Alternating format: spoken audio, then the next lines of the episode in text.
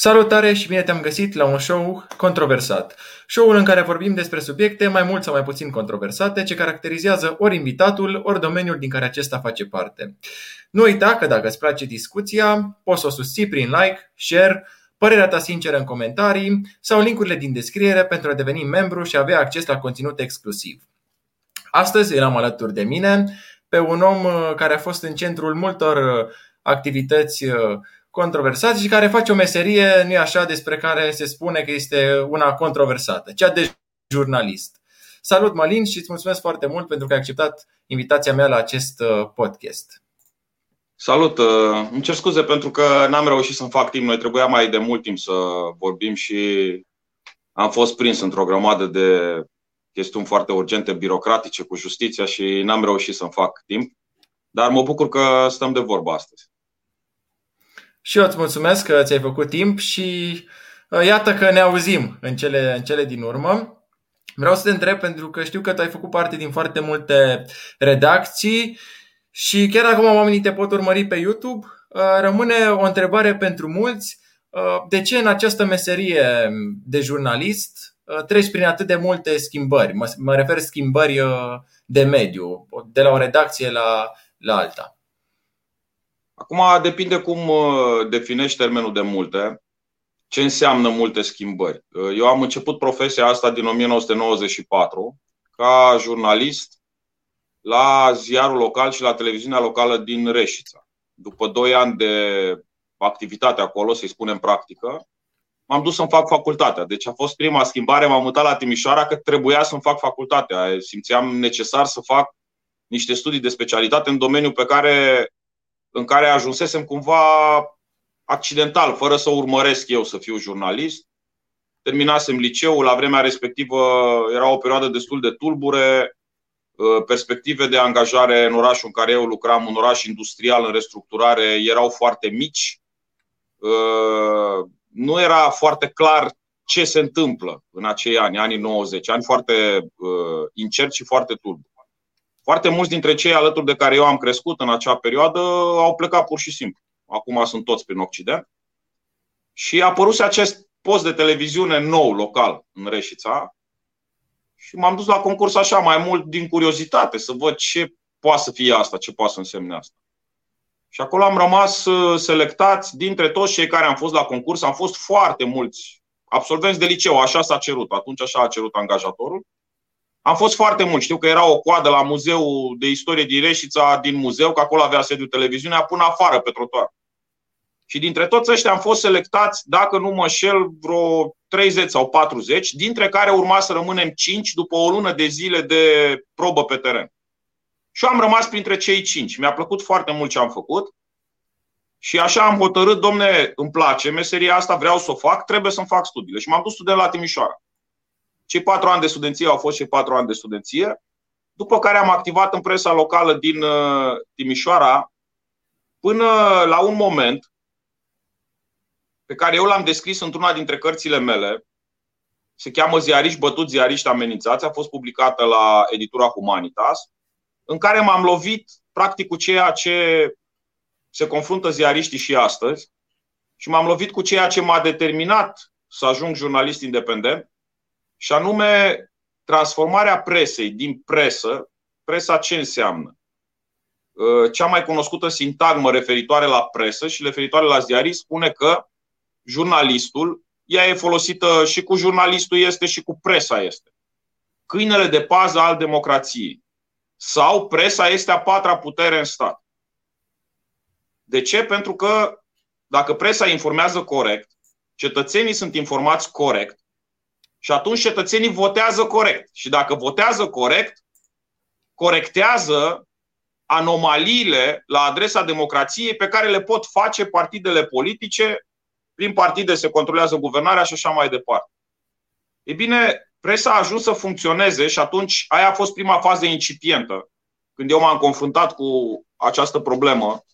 Și nu e o întâmplare, că atunci m-am confruntat tot sub o putere PSD, ulterior în 2012 tot sub o putere PSD, pentru că aici e rău în societatea românească, m-am confruntat cu această problemă a faptului că presa, în loc să rămână presă, a devenit un fel de instrument de manipulare în mâinile patronilor.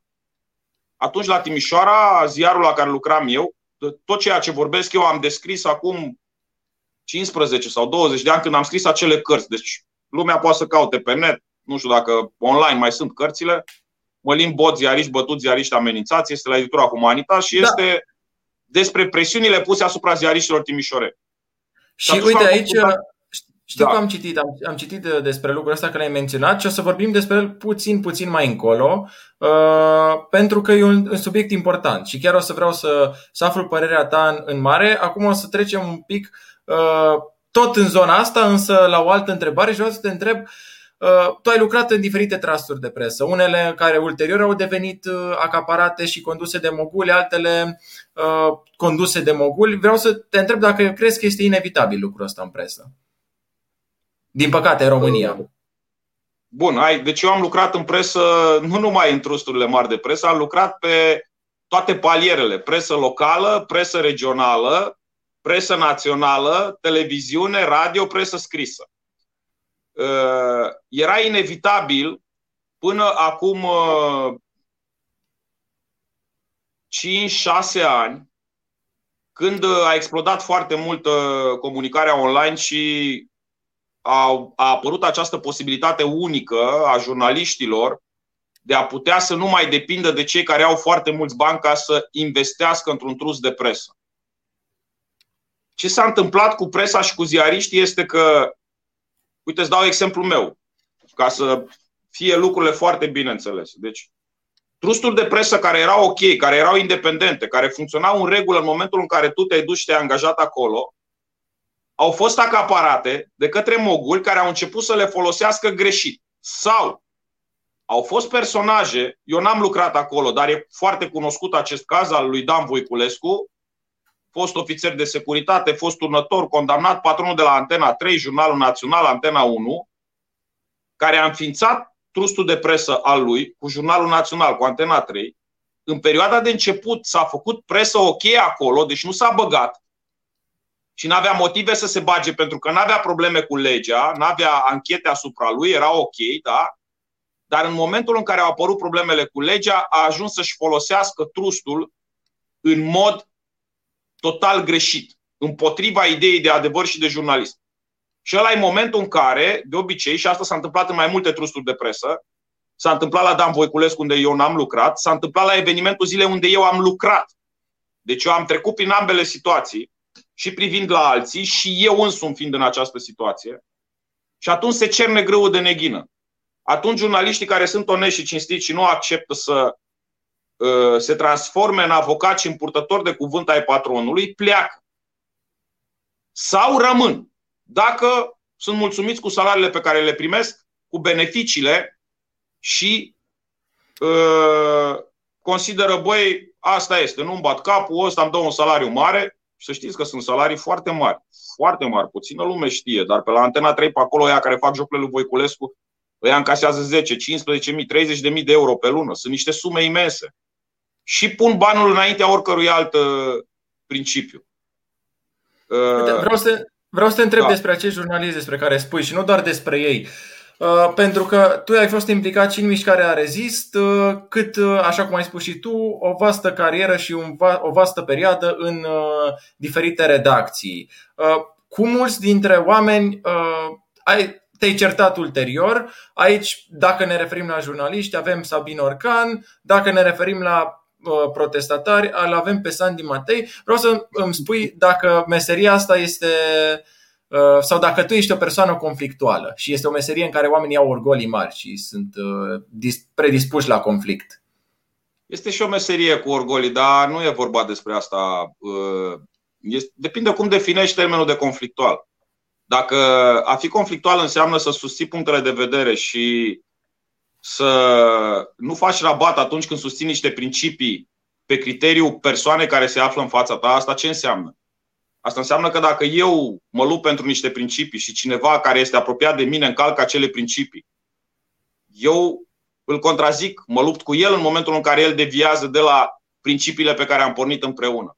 Eu zic că asta nu înseamnă să fii conflictual, asta înseamnă să fii o persoană care știe exact în ce scară de valori acționează, care are o busolă foarte clară și care se ține de scara de valori la care, de la care, la care a aderat de la bun început. Acum, l-ai dat exemplu pe Sabin Orcan.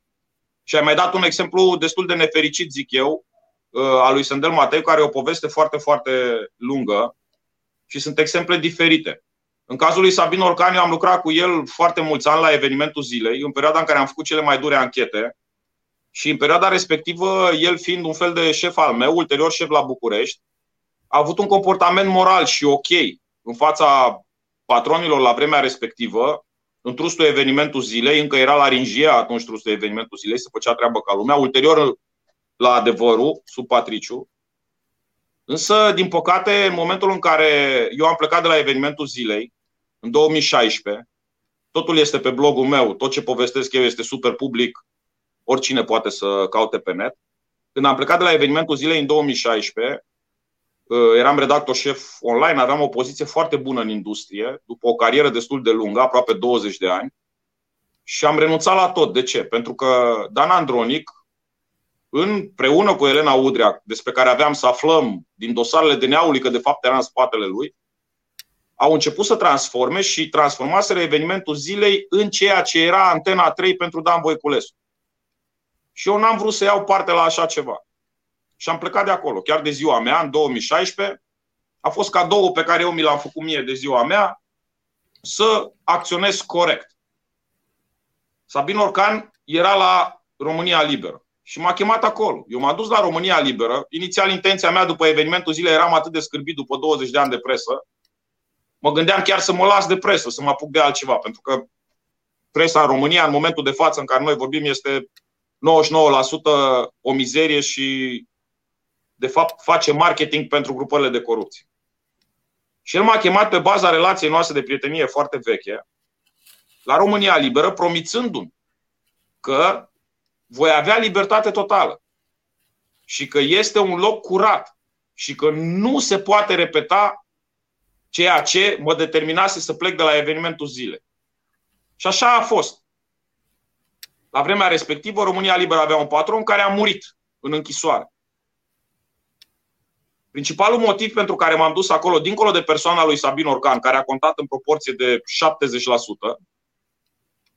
30% a contat faptul că acest patron al ziarului România Liberă, Dan Adamescu, care a avut și el, ca și Dan Voiculescu, un proces derulat pe parcursul mai multor ani, nu și-a folosit niciodată produsul de presă, respectiv ziarul, ca avocat al lui. Deci ziarul a, în continuare, deși patronul era judecat, era condamnat în primă instanță, băgat la pușcărie, ziariștii erau lăsați să spună ce consideră ei că este corect și nu erau puși să zică că DNA-ul e rău, că statul paralel, că toate nebunile. Da? Și aceste două motive m-au făcut să merg acolo în decembrie, dacă nu mă înșel, cred că în decembrie a fost, 2016, Dan Adamescu a murit și ziarul a fost preluat de fiul lui Alexander Adamescu, care, după ce a preluat ziarul, primul lucru pe care l-a făcut s-a dus la Antena 3, după care a pus presiune pe Orcan să schimbe politica editorială. Deci ne întorceam în același bullshit, cum se zice, da? Același servicios, practic. Exact, și... în același servicios. Atunci au izbunit protestele rezist și eu m-am dus în piață. Pentru că am fost în piață, cineva m-a filmat că merg în piață, că strig lozinci, nu făceam vreo activitate publică. Mergeam ca un protestatar necunoscut. I-a trimis lui la Londra, ăla l-a chemat pe Orcan și a zis mâine îl dai afară pe Molin Bot. Îl dai afară. Dacă nu îl dai afară, te dau eu pe tine afară și vă dau pe toți afară. Și a fost din nou în acel moment, un moment din ăla în care s-a cernut grâul de neghină. De ce? Și eu am spus lui Sabine atunci, bă Sabine, noi suntem o echipă de ziariști aici foarte puternică. Hai să plecăm toți și să ne facem un site al nostru. Putem să construim cel mai puternic produs de presă. Da, dar el, exact ca și Gâdea, exact ca și Badea, a preferat banii aia mulți, primiți de la patron, mii și mii de euro, și a zis, nu bă, te sacrific la revedere. Și de aici așa zisul conflict. De fapt, nu este un conflict. De fapt, eu nu am niciun fel de sentimente negative față de Sabin, dar îmi fac datoria să informez publicul în legătură cu ceea ce a făcut el. După aceea, el și-a deschis un produs de presă la care nu prezintă finanțatorii, nu se știe cine finanțează. în primii ani de funcționare a avut niște pierderi foarte mari pe care el susține că le-a acoperit din uh, economiile lui, dar eu am fost prieten cu el, el nu avea niciun fel de economii, nu avea de unde să acopere, deci cineva a băgat bani. Și lucru pe care eu l-am spus în cazul lui și în cazul tuturor produselor de presă, și s-au supărat pe mine mulți, este că trebuie să-și declare sursele de finanțare. Trebuie să scrie produsul cu tare, cât consumă, cine plătește, ca să știi de unde vine banul. Pentru că astea sunt periculoase. Mai vreau să spun ceva foarte important. Astea sunt cele mai periculoase produse de presă. De tip Newsweek, de tip altele, da? La Antena 3, când te uiți, toată țara, oricine se uită la Antena 3, știe că este Dan Voiculescu. Indiferent ce manipulă, lumea știe, băia lui Dan Voiculescu. Și primește mesajele de acolo în perspectivă corectă. La România TV, care este ceva mai mizerabil în televiziunea din România, n-a existat față de ce se întâmplă acum la România TV. Lumea știe că e a lui Sebastian Ghiță. Capacitatea de manipulare a acestor produse de presă este limitată și este în limitele informării publice corecte cu privire la patronii lor. Da, dar la produse de presă de tip Newsweek sau altele, nu se știe cine bagă bani. Și atunci publicul nu vede corect. Și publicul riscă să fie manipulat. Cum?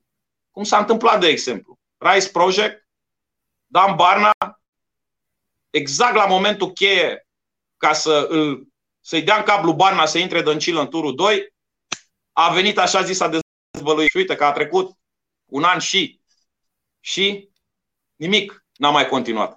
Așa se fac marile manipulări. Marile manipulări nu se fac cu Antena 3 și cu România TV în această țară. Marile manipulări se fac cu produse de presă pe care eu le numesc cârtițe. Bun, Orcan. Al, al doilea personaj pe care l-ai menționat, Sândel Matei. Uh, când eu am ieșit în piața Victoriei și am început să activez ca jurnalist independent, am avut foarte mulți oameni care au venit lângă mine, fără să le cer eu ajutorul. Deci pur și simplu m-am trezit în fiecare zi 10, 15, 20 de persoane care veneau pe lângă mine, spuneau că mă admiră, că vor să mă sprijine, că sunt alături de mine până la capăt, că eu am un principiu de viață și anume, când judec un om, îl judec după interacțiunea lui față de mine. Toți oamenii care au venit lângă mine, eu am primit lângă mine. Le-am luat interviuri, le-am prezentat punctele de vedere. În timp s-a dovedit că unii au fost ok da? și au rămas fideli principiilor pentru care am fost eu în piață și alții au început să devieze de la principiile pentru care eram împreună în piață. Simplu fapt că noi ne cunoșteam nu însemna că eu trebuia să le girez lor devierile. Pentru că eu cu acei oameni m-am întâlnit în contextul luptei pentru niște principii. Dacă cineva nu mai luptă pentru acele principii, ci chiar începe să fie implicat în acțiuni care să dăuneze, atunci normal că nu mai poți să te asociezi cu persoana respectivă. Asta a fost cu Sândel Matei și uh, din acest motiv el a făcut o campanie de denigrare la adresa mea foarte mare, imensă, abjectă, cu înjurături, cu toate nenorocirile, la care din când în când am mai răspuns, strict ca să-mi apăr uh, imaginea. Dar care a fost momentul cheie în care am decis să nu-l mai mediatizez și să evit asocierea mea cu el și asocierea, pentru că eu ca jurnalist independent am fost pe toată această perioadă de desfășurare a, hai să-i spunem, maratonului civic, așa este, despre asta a fost vorba, rezist, de peste o mie de zile, am fost uh, vocea cea mai urmărită și cea mai, uh, hai să spunem, de încredere în rândul publicului care susținea moral acest protest. Da? Și aveam și o datorie față de acest public să fiu selectiv și să nu promovez persoane asupra cărora existau dubii. Care a fost momentul cu Sandel Matei? Și între timp justiția mi-a dat dreptate că am avut o intuiție bună, pentru că el a fost condamnat definitiv, el este infractor pentru acel moment, deci a fost vinovat a fost momentul când l-a agresat pe acel bătrân în piața Victoriei. Susținând inițial că, de fapt, bătrânul ar fi lovit și că el a fost în legitimă apărare, spunându-mi mie, pentru că eu n-am văzut scena ce a făcut lui bătrânul înainte ca el să-l lovească. Ulterior, justiția a judecat acest caz și a constatat că el este vinovat și l-a condamnat. El este infractor. Chiar săptămâna asta, Curtea de Apel, în mod definitiv, a stabilit că este infractor. Atunci când el a lovit acel bătrân, Uh, și am văzut uh, cât de rapid toate televiziunile astea ale mafioților au preluat știrea și au început să denigreze protestul rezist. Și în perioada respectivă, dacă nu știați, între timp a apărut o informație foarte interesantă, relevantă, esențială în acest context.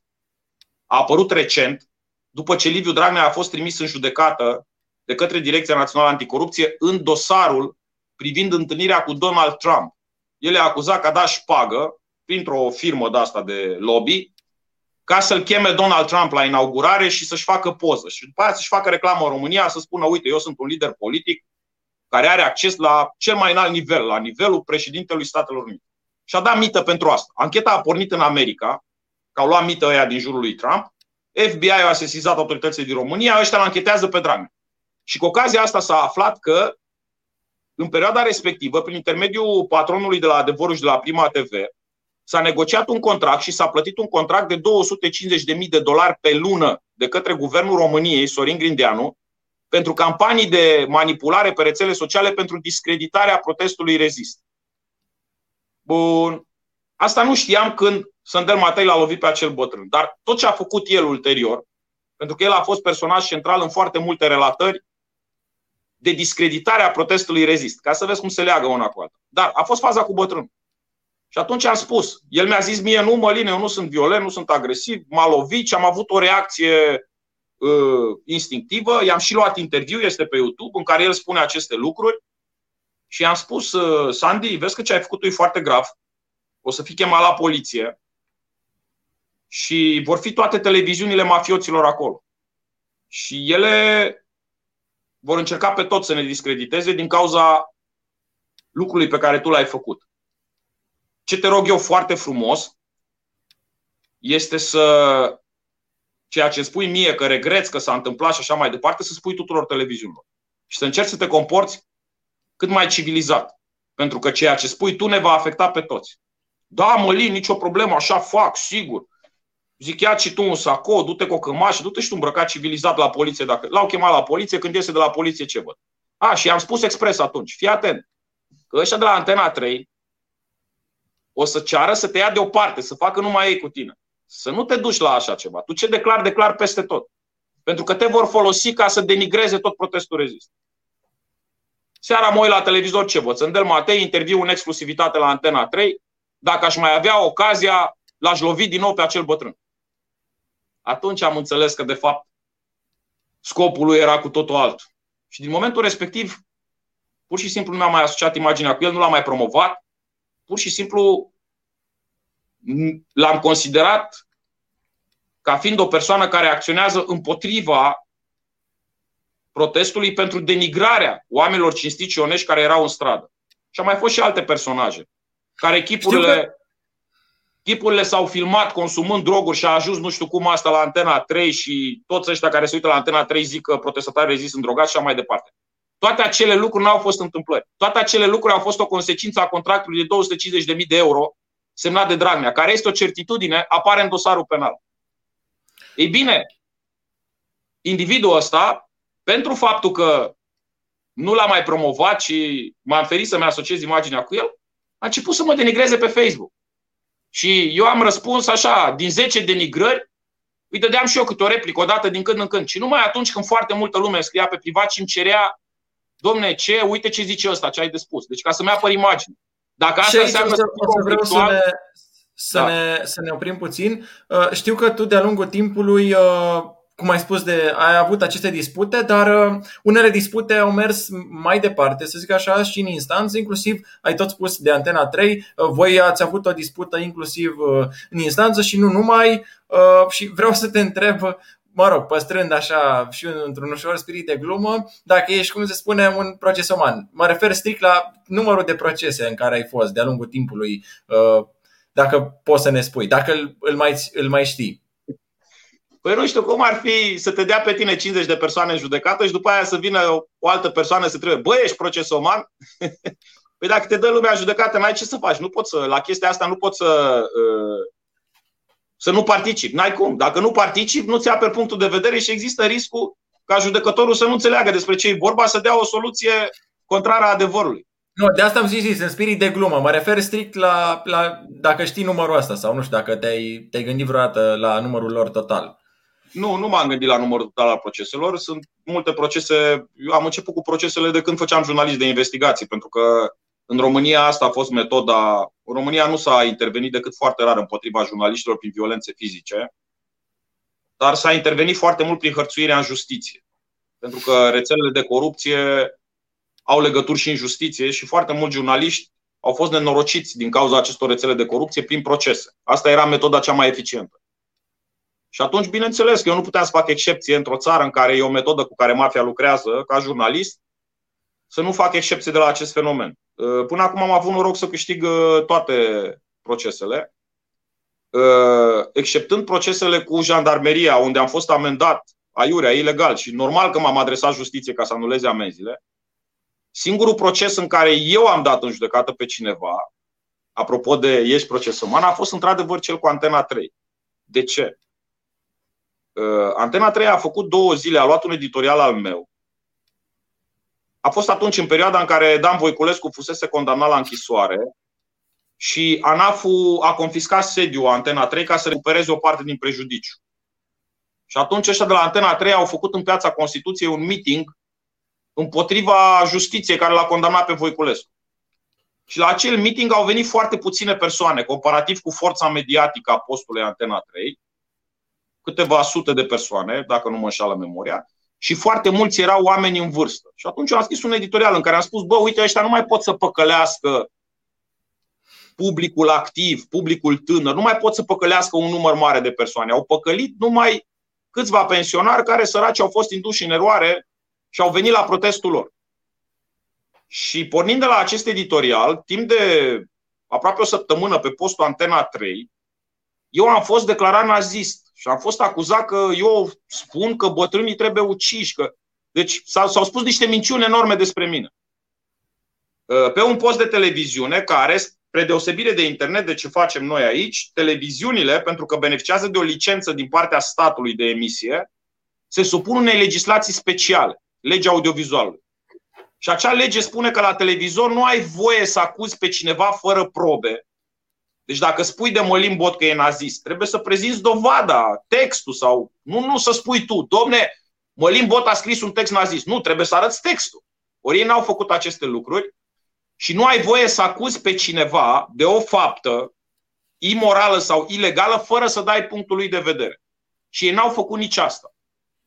Moment în care eu m-am adresat Consiliul Național Audiovizualului, care i-a amendat și eu am, i-am chemat în judecată pentru încălcarea legii audiovizualului și prejudiciu de imagine care mie mi-a fost adus, solicitând daune, având intenția ca cu suma pe care o primeam să plătesc publicitate online, pe Facebook, pe YouTube, pe unde se poate, ca lumea să fie informată că eu nu sunt nazist. Pentru că erau, îți dai seama, într-o săptămână câtă lume s-a uitat la Antena 3, ajunsesem să fiu apostrofat de pensionar pe la Kaufland, pe la casă, bă, nazistule, uite-l pe nazistul ăsta. Și atunci să informezi oamenii. Să-i chem în instanță, dacă să de, spună instanței cu ce sunt eu nazist și dacă nu sunt capabil să spună, să plătească daune. Și am primit câștig de cauză la Tribunalul București și daunele au fost de 6.000 de euro. Și s-a făcut apel și la apel ne-a judecat un judecător care ulterior avea să devină secretar de stat în Ministerul Justiției la Tudorel Toate judecător care a anulat hotărârea tribunalului și a zis nu trebuie să-ți plătească nimic. După care, ca să vezi cum funcționează ticăloșia în România, apropo de ești procesoman, după care Mircea Badea și Mugur Ciuvică au luat postările mele de pe Facebook despre ei, despre Antena 3, despre Voiculescu și m-au dat ei pe mine în judecată. Solicitând, nu mai țin minte cât, sute de mii de euro daune. Și ne-am judecat din nou. Deci al doilea proces, al treilea de fapt, că erau și cu Badea și cu Ciuvică, era inițiat de ei. Da? Și ne-am judecat din nou. Și dacă asta mă face bine procesomar, că m-au dat alții în judecată, nu știu. Într-adevăr, am multe procese, da? Dar uh, nu puteam să le evit, nu aveam cum să le evit. Și ne-am judecat din nou. Și am dus în fața Tribunalului București postările de pe Facebook ale lui Ciuvică și ale lui Badea la adresa mea. Și principiul care a funcționat acolo a fost că nimeni nu poate invoca propria culpă pentru a-și crea un beneficiu. sau pentru a se declara lezat. Asta ce înseamnă? Asta înseamnă că dacă tu înjuri pe Facebook, da? Nu contează pe cine, tu înjuri. Îl faci pe ăla. Bade are, este, Mircea Badea este unul dintre personajele de pe Facebook cu cel mai suburban limbaj. Da? Am adus postări, aveam un coleg la evenimentul zilei Horia Tabacu și el a murit la un moment dat. Și Mircea Badea a scris pe Facebook că vreau să știu unde e îngropat ca să mă piși pe mormântul lui. Așa a scris pe Facebook. Și el mă dădea pe mine în judecată că l-am făcut sluga lui Voiculescu și am lezat imagine. Și judecătorii au zis, nu nene, tu te exprimi murdar pe rețele sociale. În momentul în care te exprimi murdar pe rețele sociale, oricine are dreptul să-ți răspundă în limitele de limbaj pe care tu le-ai definit ca fiind rezonabile și acceptabile. Dacă tu vorbești așa, înseamnă că nu te deranjează nimeni care vorbește ca tine. Și, bineînțeles, instanțele au respins acțiunile. Cam asta a fost povestea cu, uh, cu Antena 3. Dar Asta cu procesul uman, am multe procese, dar n-am ce să fac. Dacă jandarmii m-au amendat abuziv, ce să fac? Să plătesc amenzi abuzive? Trebuia să le contens la instanță. Dacă ăștia mă dau judecată în continuu, ce să fac? Să Fiecare... nu mă duc la instanță? Corect, de a, susține, dacă... de a susține părerea. Nu, asta, asta am vrut să zic, să, doar, da. referitor doar la faptul că ai fost de multe ori, uh, mă rog, în astfel de situații. Nu, bineînțeles, acum că ajungi Poți la un proces spun? doar dacă îl inițiezi, uh, poți să ajungi și dacă ești chemat, bineînțeles. Pot să-ți spun că din momentul în care am avut primul proces, lucram în Timișoara la un ziar local și m-a dat în judecată, atunci m-au dat doi în judecată în paralel. Fiul primarului de la vremea respectivă, Gheorghe Ciuhandu, fiusul George Ciuhandu, pentru niște dezvăluiri pe care le-am făcut și instanța a constatat că am spus adevărul și că nu are de ce să se plângă. Și un altul era un individ, Stelică Mălăieștean, un fost securist, care Acolo lucrurile au fost într-adevăr undeva la limită. Eu făceam dezvăluiri despre el și despre un alt ofițer de securitate, prieten cu el, Mircea Chirilă, care ajunsese mare șef pe la Poliția de Frontieră. Stelică Mălăișteanu ăsta avea un fiu. Și a avut el ideea să-i pună lui Fiusu ambele nume la fel ca și el. Deci pe el îl chema, nu mai țin minte cum, Stelică Mihai Mălăișteanu. Și pe Fiusul îl chema Stelică Mihai Mălăișteanu. Și amândoi locuiau la aceeași adresă. Fiul a fost implicat într-un scandal, a avut un proces pentru vătămare corporală și a fost trimis în judecată. În momentul în care a fost trimis în judecată, eu fiind ziarist acreditat pe justiție, văzând același nume și aceeași adresă, am scris în ziar că bătrânul de fapt a fost trimis în judecată. Și el atât a așteptat și s-a legat de asta și m-a dat în judecată. Și a pierdut procesul. De ce? Pentru că judecătorii, analizând situația, au ajuns la concluzia că eu n-am acționat cu rea credință. Pur și simplu, datorită acestei situații totale ieșite din comun, 99% dintre oamenii care ar fi avut contact cu acea informație ar fi considerat la fel, că e vorba de aceeași persoană. Ei, de atunci, și asta a fost, cred că, acum vreo 19 ani. De atunci eu n-am avut o perioadă în care să nu am procese pe rol. Deci, termin cu unul, începe altul, termin cu unul, începe altul. Și nu cred că o să termin vreodată. Cât timp când fac activitatea asta de ziarist, nu o să termin cu ele. Deja m-am obișnuit. E un film la care merg. Uite, uh, hai să. Sunt foarte curios de un lucru. Ai vorbit despre bani. Încă nu, nu, încă nu intrăm în subiectul ăsta neapărat al salariilor, însă uh, vreau să te întreb. De-a lungul carierei tale de jurnalist, Uh, știm că politicienii exercită asupra multora presiuni. Dacă asupra ta s-au exercitat presiuni și nu neapărat presiuni, dar uh, au încercat să te abordeze în vreun fel ca să ștergi vreun articol sau să eventual A, să prezinți în altă lumină? Cu bani? L-am avut, pe unul Timișoara, l-am avut pe unul în Timișoara care a fugit cu un plic cu bani după mine și mi l-a băgat în buzunar. A trebuit să-i arunc înapoi la angajații lui de la restaurant. S-au întâmplat astfel de situații, dar s-au întâmplat la începutul carierei și a doua zi eu imediat am scris în ziar și din momentul respectiv nimeni n-a mai încercat pentru că au știut, bă, ăsta e nebun, dacă te duci la el cu așa ceva, te dă în ziar a doua zi. Și n-a mai, nu s-a mai... Uh, ulterior, tentativele astea de cumpărare cum vin? Vin sub formă de funcții importante. De exemplu, după ce am ajuns în stradă și eram jurnalist independent, relatam pe Facebook, pe YouTube ce se întâmplă în Piața Victoriei, am început să primesc oferte de la diverse televiziuni pe care eu le încadrez în cartelul Mafia Media. Cu posturi bune, sume bune. Ele așa vin, sub formă de hai că-ți dăm o funcție, hai că-ți dăm aia, hai că-ți facem aia. Le-am refuzat de ce? Pentru că eu pur și simplu decizia pe care o luasem și după experiența cu Orcan a fost, bă, ca independent, dacă mă susține lumea bine, o să merg înainte, o să vedem ce iese din asta, dacă nu, mă las de meserie și mă apuc de altceva, pentru că eu prost nu fac meseria, punct. Eu îmi fac meseria așa cum am învățat eu la începutul carierei mele și era o mare diferență atunci, atât la ziarul local cât și la televiziunea locală, finanțarea era de la public. Deci ziarul se vindea la tarabă și avea abonați. Nu era niciun politician care să bage bani acolo și publicitatea era foarte mică. Era 5% din bugetul total. 95% era plătit de public. Pe care de consecință tu erai în slujba publicului, nu putea să vină nimeni financiar să te controleze. Asta a fost când am început eu în presă. Ulterior, pe vremea lui Năstase, și a continuat chestia asta cu Elena Udrea, cu Băsescu, cu Gașca din spatele lui, presa s-a mafiotizat și a ajuns să depindă 100% de interesele patronilor și de firmele de publicitate. Că acolo e o discuție, nimeni nu vorbește despre asta, pentru că sigur noi vorbim de corupție, de PSD, de Dragnea, de...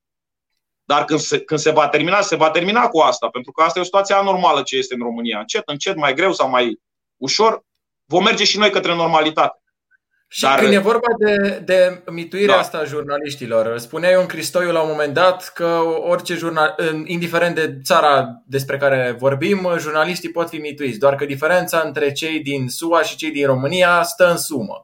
Cam care e suma, să zic așa, pe care o acceptă jurnaliștii români? Cei care o acceptă, Stai să o lămurim un pic. Ion Cristoiu a spus un lucru pe care știi cum e, hoțul crede că toți sunt hoți. Sigur, el fiind o persoană care, Ion Cristoiu este principalul vector de propagandă al cartelului Mafia Media astăzi, lucrează pentru cei mai mari moguli de presă, Dan Androni, care e infractor, Adrian Sârbu, care este dublu inculpat, televiziunea lui Ghiță, televiziunea lui Voiculescu, el încearcă să scuze faptul că este corupt cu susținerea acestei teorii că sunt toți corupți. Nu, nu sunt toți corupți. Și există oameni pentru care chestia asta nu are legătură cu sumă, are legătură cu ce este important pentru tine în viață. Dacă banul nu este cel mai important lucru din viață, e irelevantă suma. Că cineva vrea să-ți dea 500 de euro sau vrea să-ți dea 5.000 sau 500 de mii, pur și simplu te interesează, nu pentru asta lucrezi. Ă, dacă ești interesat de bani, atunci iei orice șpagă, și 500, și 500 de mii, și oricât, cazul lui Cristoiu. Deci nu sunt toți așa, și uh, lucrul ăsta pe care l-a spus Cristoiu este pur și simplu mentalitatea hoțului. Hoțul așa zice, că toți sunt hoți. Și trăiește cu convingerea că toți fură, diferența este că doar el a fost prins și restul nu au fost prinși. Nu, nu sunt toți hoți.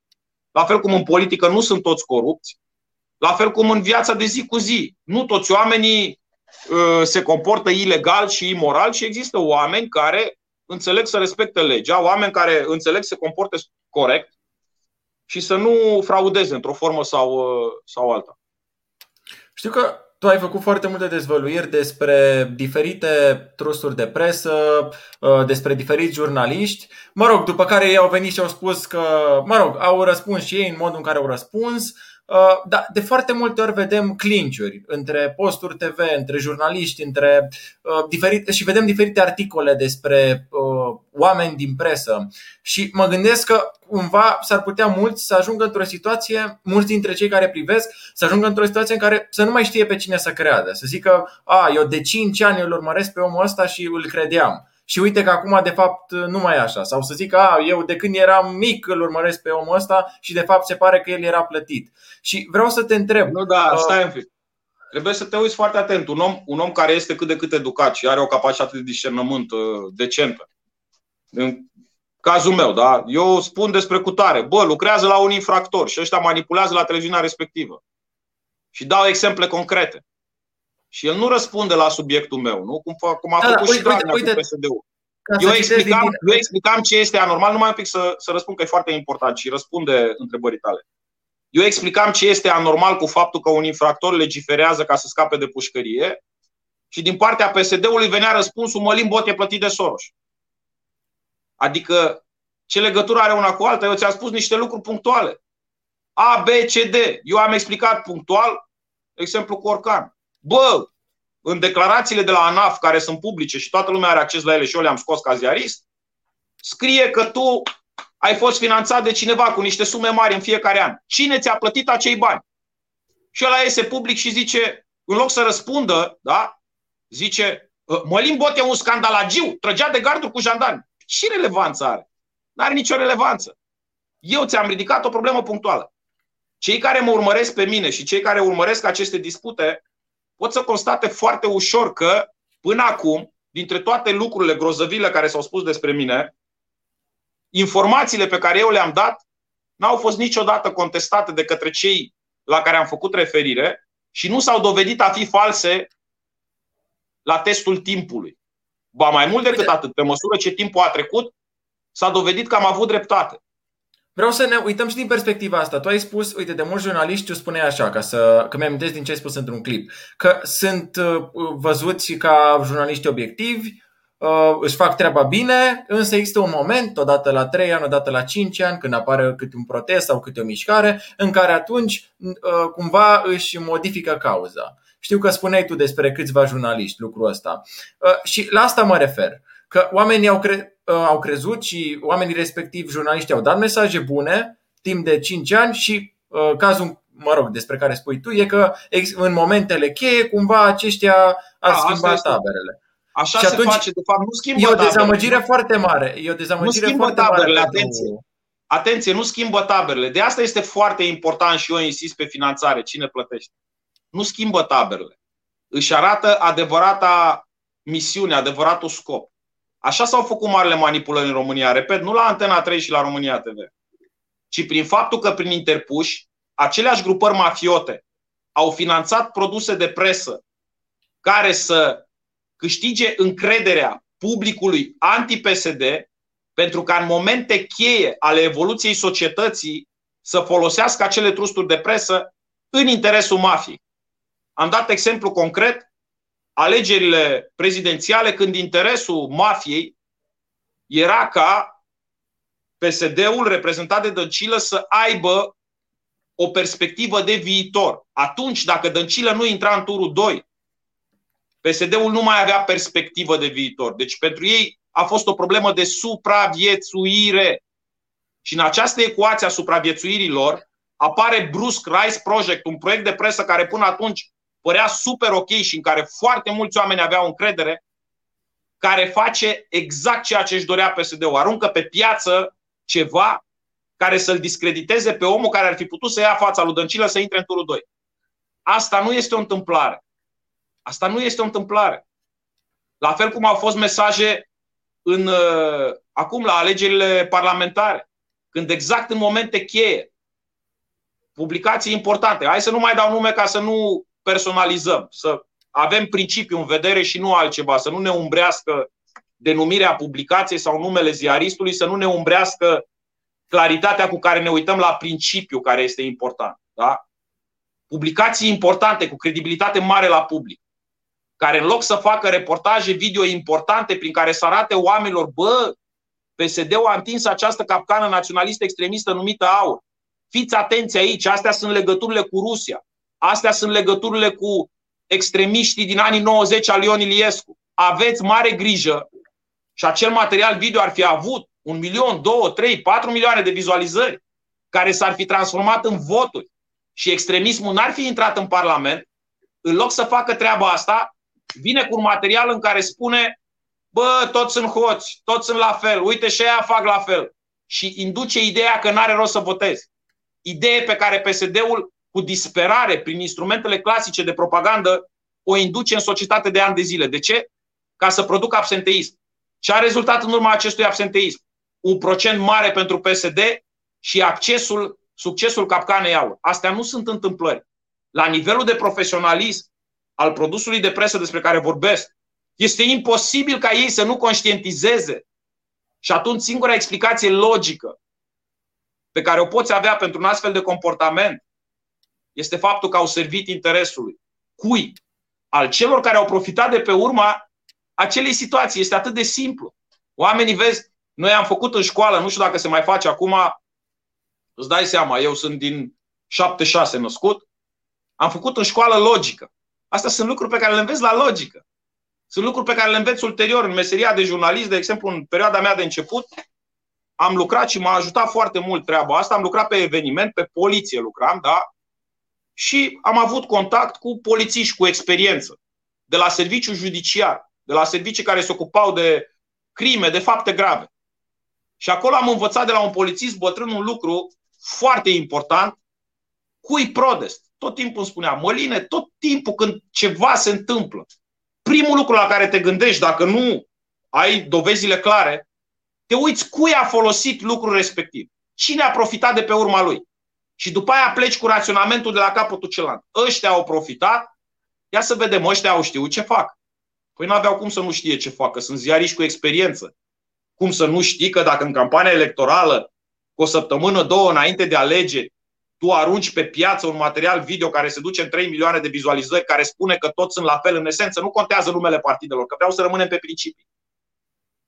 Tu induci absenteism la vot și ajuți pe mafioți? Păi de ce ai face asta? Dacă tu ai fi corect și cinstit și de ce ar fi asta important pentru tine? Nu-i mai important pentru tine să explici oamenilor cât de important e să vină la vot? Să explici oamenilor, bă, dacă nu veniți la vot, uitați-vă ce capcan au pregătit ăștia.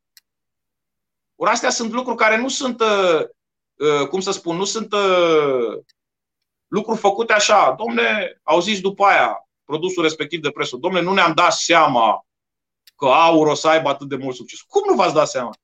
Păi înseamnă că trebuie tot să vă dați demisia din jurnalist. Cum? Păi ce ziarii sunteți voi?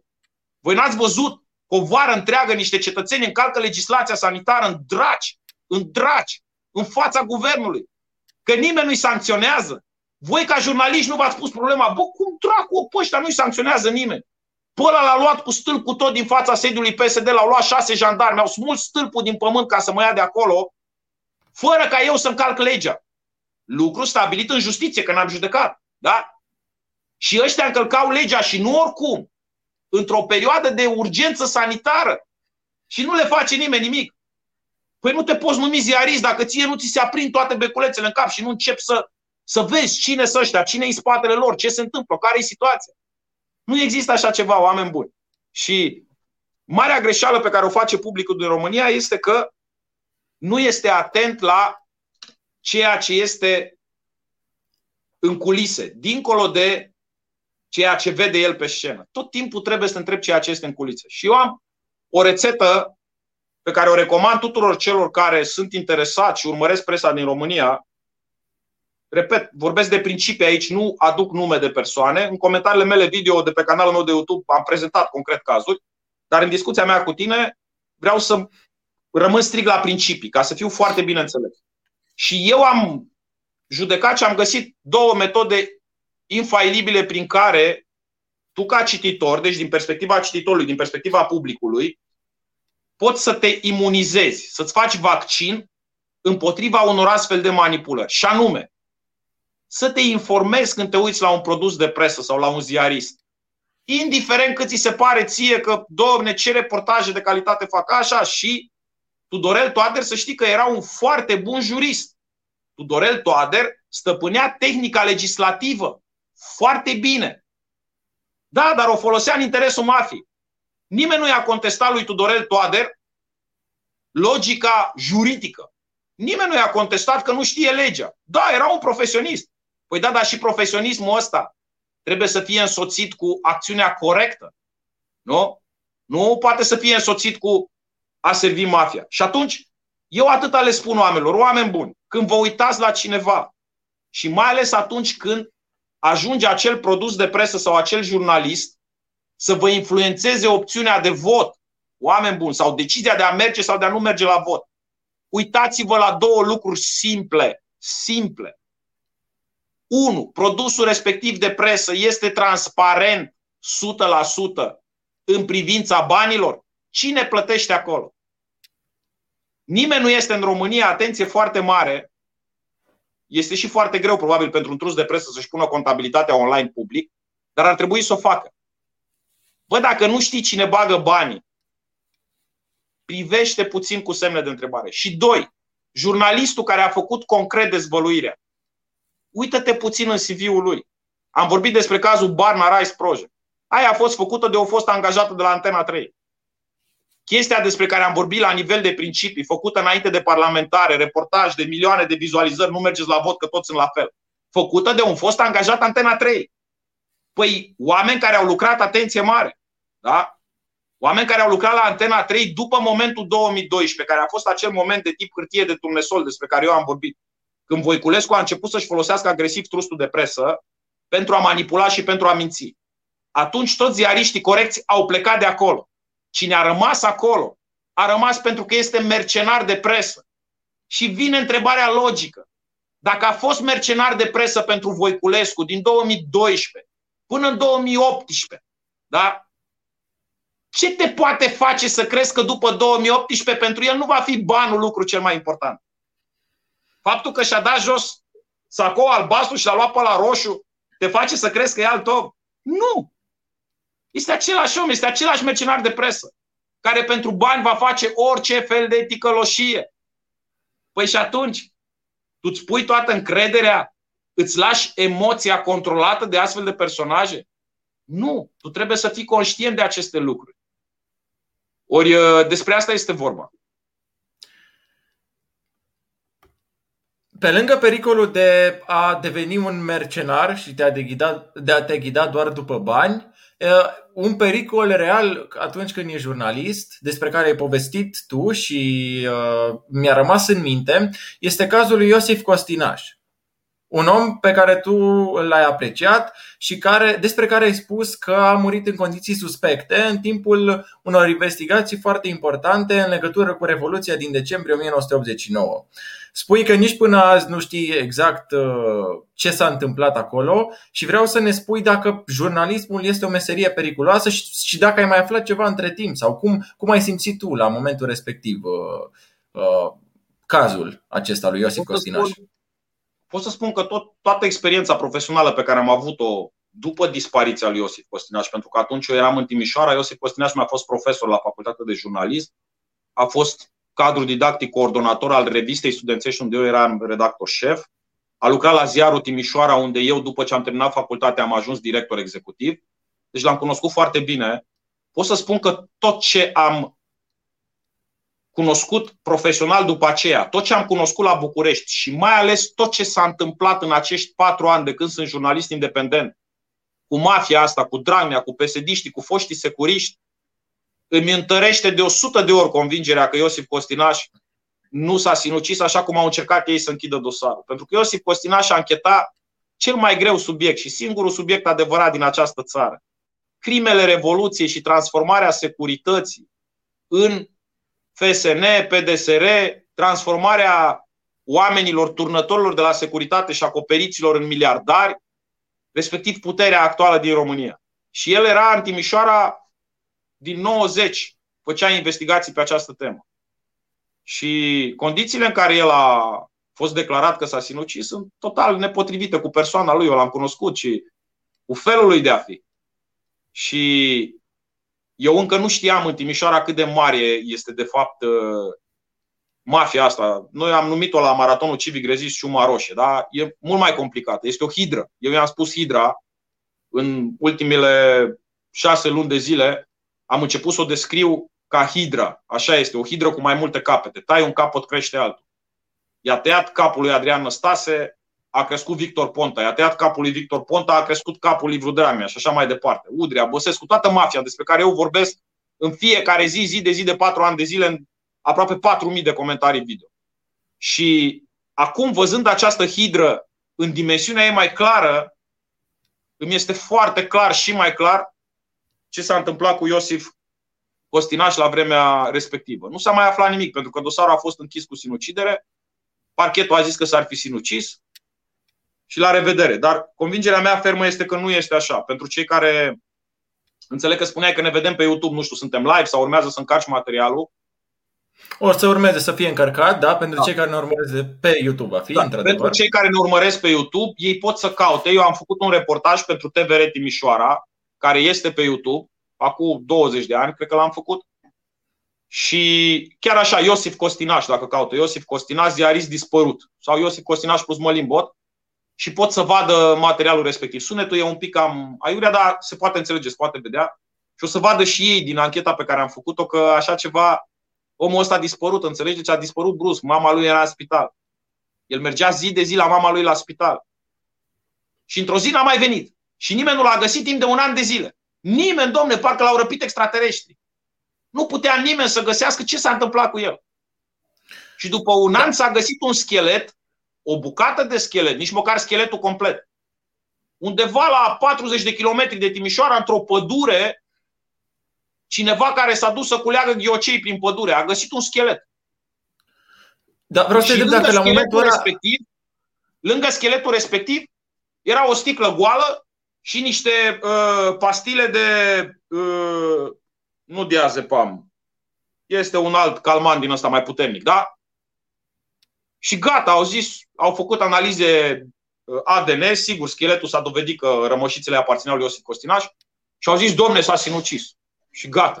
Păi Eu ca șocat, dar vreau să te întreb dacă ție Cum să se sinucide cineva? Ăla, sau... Adică sunt atâtea semne de întrebare. De ce s-ar sinucide cineva să se ducă într-o pădure la 40 de kilometri? Păi lumea se sinucide acasă, la birou. De ce s-ar sinucide cu pastile un om pe care eu îl știam și am văzut de, de sute de ori chestia asta la el? Că am lucrat aproape de el, că îl durea capul sau îl durea ceva și oameni care erau în zonă îi ofereau pastile și el era anti-pastile. De ce spunea, lasă-mă dracu cu pastile, nu iau pastile, bagă iurea chimicală în mine. Deci eu l-am văzut de o grămadă de ori refuzând pastile când se vă uita că îl doare capul sau că cu fierea sau ceva și oamenii spuneau, contabile, cine era prin birou pe acolo? Domnul Costinaș, am un fiobilin, lasă-mă cu pastile, că nu trebuie mie pastile. Și tu vii și îmi spui că s-a sinucis cu pastile. Un om care era, cine nu l-a cunoscut pe Costinaș, Costinaș era un om, cum să-ți explic, deci era omul de oțel. Ca, și ca atitudine, da, era un tip impozant, cu barbă, cu, dar și ca personalitate. Deci era un om foarte, era un om foarte puternic, avea un caracter foarte puternic. Și ai nu exista așa ceva. Ai, ai dacă erai supărat într-o zi, dacă erai supărat sau deprimat într-o zi și vorbeai cu el, în 5 minute îți explica că e o prostie și că trebuie să lupți și că asta e calea ca să lupți și că așa vei rezolva problema. Păi cum să spună mie cineva cu un astfel de om s-a sinucis? Cazul a fost un, un, cum ai spus și tu, a fost un, un caz suspect, dar asta vreau să aflu de la tine. Dacă vreodată te-ai gândit că poți să ai aceeași soartă ca el, adică dacă ți-ai pus problema vreodată că da. viața da. îți iese în mod direct în pericol. Am avut momente, un astfel de moment în care mi-a fost foarte frică și a fost și momentul în care am decis să nu mai las frica să mă controleze. Inevitabil ne este frică, nu asta este. Oricărui om este frică. Cine spune că nu este frică, ă, minte, bravează. E un instinct firesc, la fel cum mai puls, la fel cum mai respirație, e instinctul de frică. Însă ce pot să facă oamenii diferiți este să lase frica să-i controleze sau să controleze el frica. Și un astfel de moment pe care eu l-am depășit și de atunci nu mi-am mai pus problema, a fost când făceam în Timișoara dezvăluiri despre clanurile de baștani care au acaparat toată zona istorică. Și am avut o întâlnire cu un individ, Ionelaș Cârpaci, care între timp s-a și dus la închisoare, cred că e la închisoare acum pentru afacerile alea, și care mi-a spus că dacă mai scriu un rând despre el, o să-mi taie capul cu sabia și o să mă arunce la pădurea verde. Și atunci uh, am avut o discuție cu un bun prieten avocat din Timișoara. Mă rog, am decis cu el să facem scandal, am făcut scandal, a ieșit un mega scandal național. Persoana respectivă a fost anchetată, Asta a fost calea noastră de răspuns și eu am continuat anchetele. Și continuând anchetele, el a ajuns la pușcărie.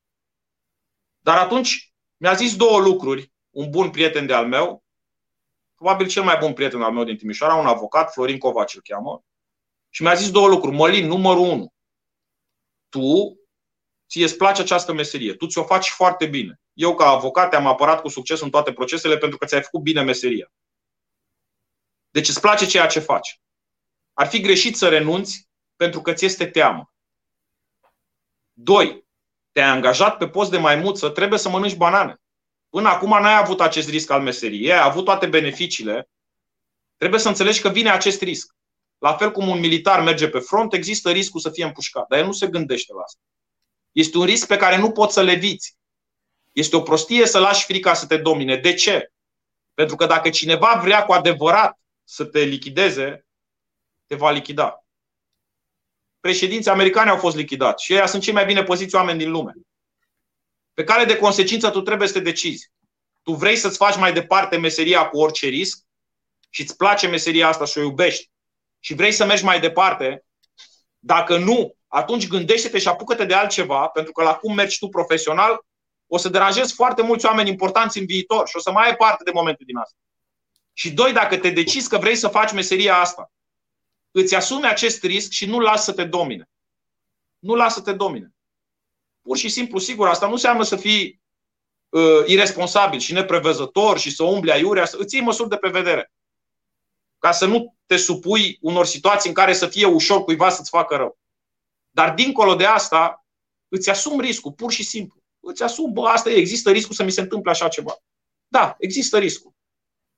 Și decizia pe care am luat-o atunci a fost că îmi asum acest risc, mergem la război, am declanșat scandalul, am făcut plângeri peste tot și după acea discuție eu n-am mai, uh, pur și simplu n-am mai stat să mă gândesc la aceste aspecte.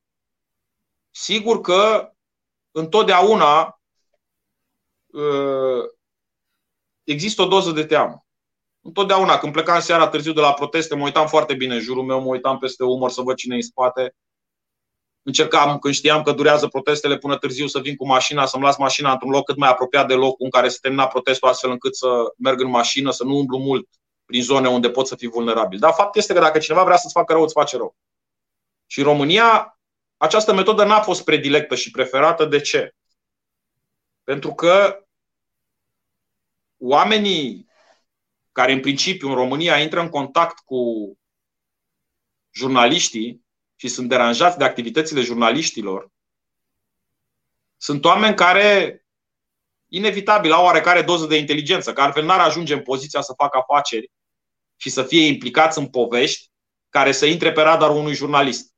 Un om prost nu poate să ajungă, chiar dacă e incult, chiar dacă e, mă refer că nu cunoaște limba, gramatica limbii române. Aici vorbim de inteligență, de IQ-ul lui, da? Nu poate un om prost grămadă să ajungă foarte sus, da? Dacă este cât de cât inteligent, el conștientizează că nu folosește când un ziarist face dezvăluiri despre tine, tu să-l asasinezi sau să-l bagi în spital, că asta îi amplifică vocea acelui ziarist de o mie de ori. Până acum, eu cred că cei cu care am avut de a face, pe care am deranjat, au înțeles aceste lucruri și au preferat alte căi. Una este cea despre care am vorbit mai devreme, este hărțuiască în procese. Și este foarte, foarte epuizant, să știi. Este foarte epuizant. Să stai toată ziua, să-ți vină citații, să-ți vină hârtii, să răspunzi, să... Este o chestie foarte, foarte grea. Dar după acel moment în care acel individ a zis că îmi taie capul cu sabia, când mi-a fost foarte frică, foarte frică, după acel moment am început în momente similare să-mi controlez, uh, adică să nu mă gândesc. Când cineva m-a amenințat sau îmi făcea ceva, imediat făceam totul public, făceam plângere penală, după care îmi spuneam, bă, asta e, mi-asum acest risc, dacă se întâmplă, se întâmplă, dacă nu mergem înainte și nu mă mai gândesc la asta. Cam asta e mentalitatea și în timp uh, pur și simplu ajungi să te, cum să zic, să te controlezi. Frica este acolo, este tot timpul. Dar ajungi să te controlezi. Și să nu, să, nu mai, să nu te domine frica. Asta este foarte important. Îți mulțumesc mult pentru răspunsul la această întrebare, cât și la întrebările de mai înainte. Vă mulțumesc uh, și vouă, celor care v-ați uitat până aici la acest interviu. Dacă vă place și dacă v-ați simțit, uh, nu știu dacă bine, cât uh, dacă v-a ajutat uh, ceea ce ați auzit, au fost lucruri interesante pe care se prea poate să nu le fi știut. Eu vă mulțumesc încă o dată pentru atenție. Din nou mulțumesc și ție, Mălin, pentru, pentru răspunsuri. Acesta a fost un show controversat, ediția cu numărul 4. Mălin, vrei să spui ceva? Da, o precizare foarte mică, foarte mică pentru cei care se uită la tine, pentru că bănuiesc că se vor uita mulți oameni care nu mă urmăresc pe mine și poate printre ei sunt oameni care au auzit diverse lucruri despre mine de pe la diverse televiziuni. Ce vreau eu să-i rog pe toți cei care sunt interesați de subiectul Mălin Bot să intre pe canalul meu de YouTube și să caute și se vor lămuri singuri cine este Mălin Bot și ce face el să caute Mălim Bot plus Dragnea, Mălim Bot plus PNL, Mălim Bot plus USR, Mălim Bot plus, nu știu, Sabin Orcan plus Moise Guran. Și să caute și să vadă și dacă nu sunt printre cei care mă urmăresc pe mine constant, o să aibă niște surprize foarte interesante. Mersi mult pentru ocazia pe care mi-ai oferit-o să mă adresez uh, uh, și unui public care este în afara bulei în care mă mișc eu. Un lucru foarte important ai spus, indiferent de cine vi se arată în față, că e vlogger, că e politician sau jurnalist, e foarte important să fim atenți la ceea ce ne spune și să vedem, cum ai spus și tu, și ce are în spate, dar și ceea ce vrea el uh, cu, cu adevărat. Încă o dată mulțumesc, ceau!